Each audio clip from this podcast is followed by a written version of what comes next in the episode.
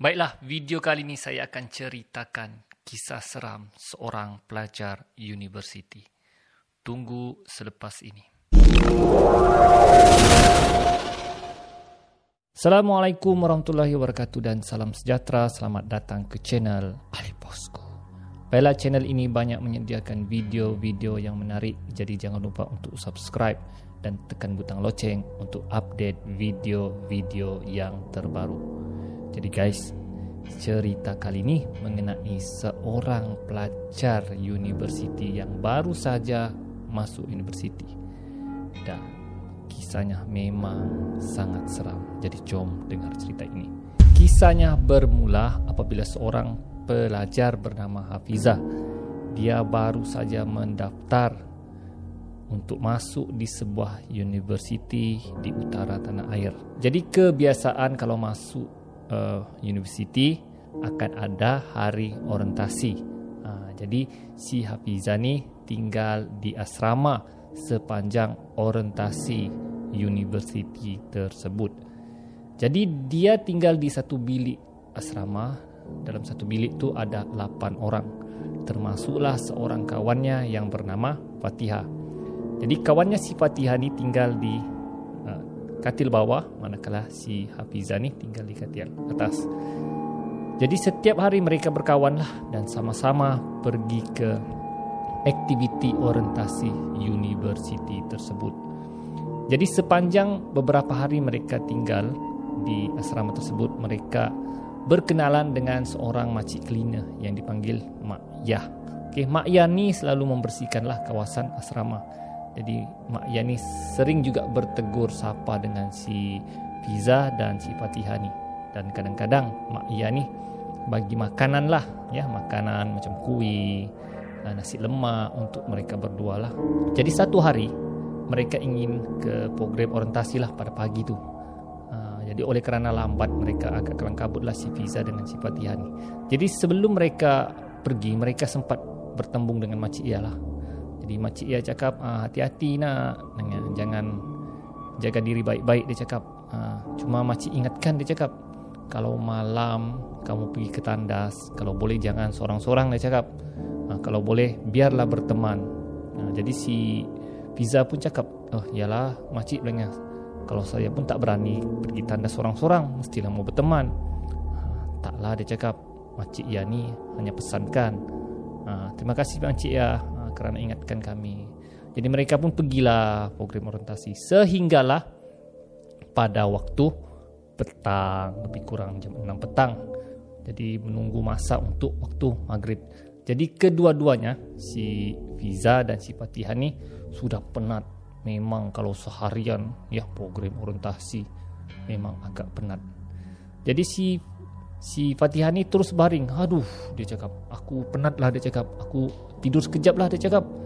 Nanti Fiza kau bangunkan aku kalau sudah masuk waktu maghrib. Ha. jadi si Fiza ni duduk-duduk dahululah ya. Duduk dia. Rehat jugalah di katil dia. Tiba-tiba perut si Fiza ni meragam. Jadi dia cakap aduh aku mau pergi tandas dululah. Ha. jadi sebelum maghrib. Jadi si Fiza pun berlarilah pergi ke tandas jadi sebelum dia pergi ke tandas tu menuju ke tandas dia sempat bertemu dengan Makcik Ya. Eh, Makcik Ya cakap, "Kelang kabut ni nak ke mana?" "Eh, Makcik Ya, nak ke tandas dulu, sakit perut aku." Oh, dia cakap. Ha, tak apalah di tandas tu dia cakap, "Kawan kau si Fatihah dah ada." Eh, dia rasa pelik lah dia cakap. Dia kata, dia kata si Fatihah ada di tidur di bilik dia cakap. Eh tak, Makcik Ya cakap, ada dalam tandas tu. Ha, jadi si Fiza ni malaslah mau bertengkar dengan Makcik Ia kan. Ha, dia pun sudah sakit perut. Ha, yalah dia cakap, dia iakan sajalah cakap Makcik Ia tu. Jadi dia terus lari ke dalam tandas ha, dan masuk tandas ha, untuk melepas sakit perutnya. Ha. Jadi selepas dia sudah melepas hajat, jadi dia pun keluarlah pergi singki untuk cuci tangan. Dan dia lihat betul, memang betul ada kawan dia si Fatihah pun tengah basuh tangan di sinki. Ha. Jadi dia pun basuh tangan lah di sebelah si Fatihah. Basuh tangan. Kemudian dia tegur. Dia tegur kawan dia. Eh Fatihah dia cakap. Bukan kau tidur ke tadi? Dia cakap. tunggu aku bangunkan. Ha. Jadi si Fatihah ni dia diam saja. Jadi si Fiza ni tidak perasan lagi dah. Dia ulang sekali lagi soalan tu. Dia cakap, "Eh, Fatihah," dia cakap. "Bukan kau tidur ke tadi? Tunggu aku kejutkan." Ha, jadi barulah si Fatihah tu jawab. Dia cakap, "Eh, taklah," dia cakap. "Aku memang dari tadi masuk tandas. Mana ada aku tidur." Jadi si Fiza ni pun pelik lah dia cakap. Jadi siapa yang tidur dalam bilik tadi kan? Bukan kau kau dia cakap. Eh tak dah dia cakap. Aku memang dari tadi masuk tandas ni. Aku nak berus gigi. Jadi si Fiza sudah merasa ragu-ragu. Tapi dia masih basuh tangan lah. Bila dia cakap si Fatih si Fatihah tu cakap dia cakap berus gigi, dia rasa pelik. Jadi dia toleh lah tengok. Dan bila dia tengok si Fatihah tu, muka si Fatihah tu tengah merenung muka si Fiza dan dia lihat mulut dia sudah koyak sampai ke telinga dan gigi dia berdarat. Fuh. Terkejut si Fiza ni. Astaghfirullahalazim. Dia terkejut kenapa muka si Fatia sangat menggerunkan. Dia cakap, "Eh, apa terjadi dengan kau ni?" Si Fatia tu cakap, "Aku kan urus gigi guys baru dia tahu yang dia nampak tu bukan manusia tapi hantu apalagi si pizza tu terduduk di lantai tandas. Dia tergamam melihat muka rakan dia si Fatihah tu berubah menjadi yang amat menggerunkan. Mulut dia betul-betul besar seperti koyak ya. Dan dia heran kenapa si Fatihah begitu. Jadi dia sudah takut gerun. Dia cuba lari keluar dari tandas tersebut. Tapi dia tidak dapat keluar kerana terhalang oleh makhluk hantu rakannya tu. Dia cakap eh macam mana aku nak lari ni? Macam mana aku nak lari?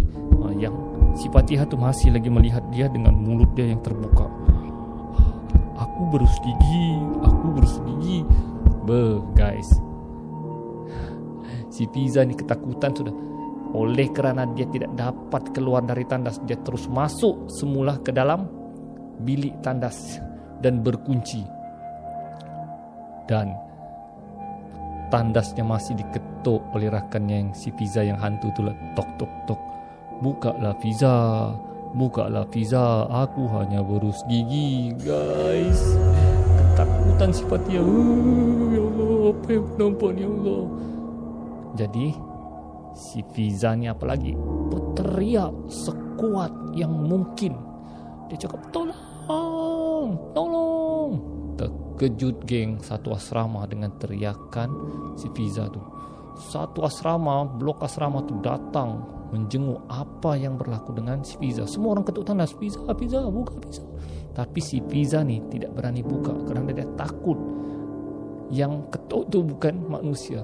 Dia masih dalam nak buka. Dia hanya berteriak menangis ketakutan. Tidak lama kemudian ustazah ustazah mereka datanglah ya.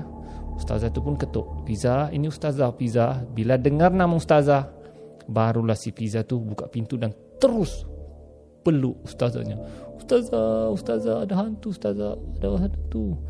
Astaghfirullahalazim ustazah cakap, hantu apa ni kau nampak? Dia cakap, aku nampak rakan aku Fatihah berubah jadi hantu. Ha? Fatihah jadi berubah jadi hantu. Tu rakan kau Fatihah. Dan bila dia tengok rakannya si Fatihah tu tidak ada apa-apa terjadi hanya biasa. Si Fatihah tu cakap, dia cakap, "Eh, mana ada?" Dia cakap, "Aku kan tidur di bilik tadi."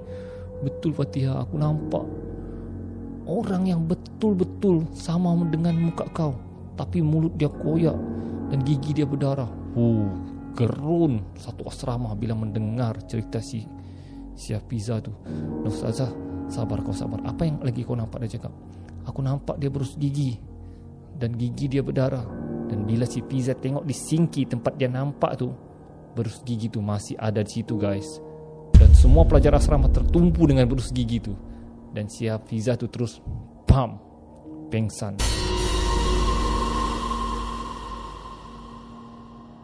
Dan bila dia sedar Dia sudah berada di bilik dia. Ha, dan tidak lama kemudian datang seorang ustaz. Jumpa dengan si Fiza ni lah. Dan dia tanya ha, Fiza uh, Ustaz tak nak tanya apa yang kau jumpa. Cuma Ustaz nak tanya Ada tak kau berjanji dengan makhluk tu? Si Hafiza tu cakap lah Tidak ada pula. Dia cakap Ustaz Ada tak kau ambil pemberian daripada uh, hantu tu? Dia cakap Tiada pula. Ustaz dia cakap Cuma sebelum saya masuk tandas Dia cakap Makcik ya Cleaner tu ada bagi tahu Dia cakap Fatihah ada dalam tandas. Ustaz tu terkejut Makcik ya Ya Ustaz Makcik ya cleaner.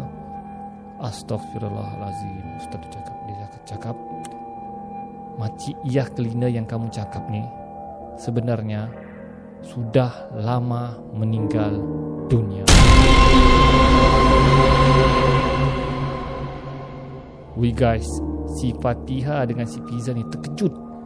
Kalau sudah meninggal dunia Jadi siapa yang durang nampak selama ini Dan dengan siapa mereka bercerita Fuh Terus Kata orang blank lah Si Hafizah dengan si Fatihah ni Seolah-olah mereka tidak percaya Dengan apa yang Ustaz tu cakap Dan mereka ingat Mak Ia tu ada beri gelang dengan mereka dan ustaz tu minta gelang tu.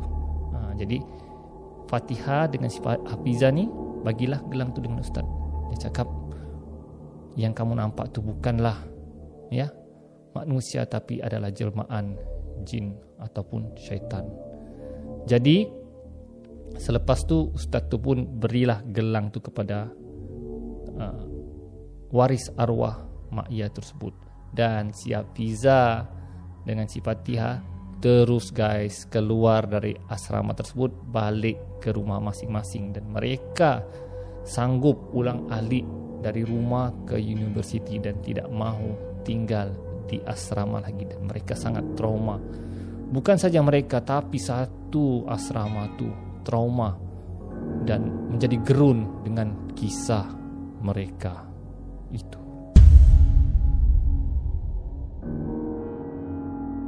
Jadi guys, kisah begini tidak asing bagi kita dan tidak mustahil ia berlaku. Apa-apapun, setiap kali kita masuk asrama atau ke sebuah tempat, ah, kita mestilah sentiasa melindungi diri kita dengan baca doa, sentiasa beri salam, mohon perlindungan daripada Allah daripada gangguan jin dan syaitan. Jin dan syaitan memang sudah berjanji dengan Allah akan menyesatkan manusia. Tapi insya Allah kalau kita mohon kepada Allah untuk dilindungi, insya Allah kita akan dilindungi. Jadi guys, setakat itu saja kisah seram saya kali ini. Insya Allah kita akan berjumpa lagi di video akan datang. Ali bosku, Assalamualaikum.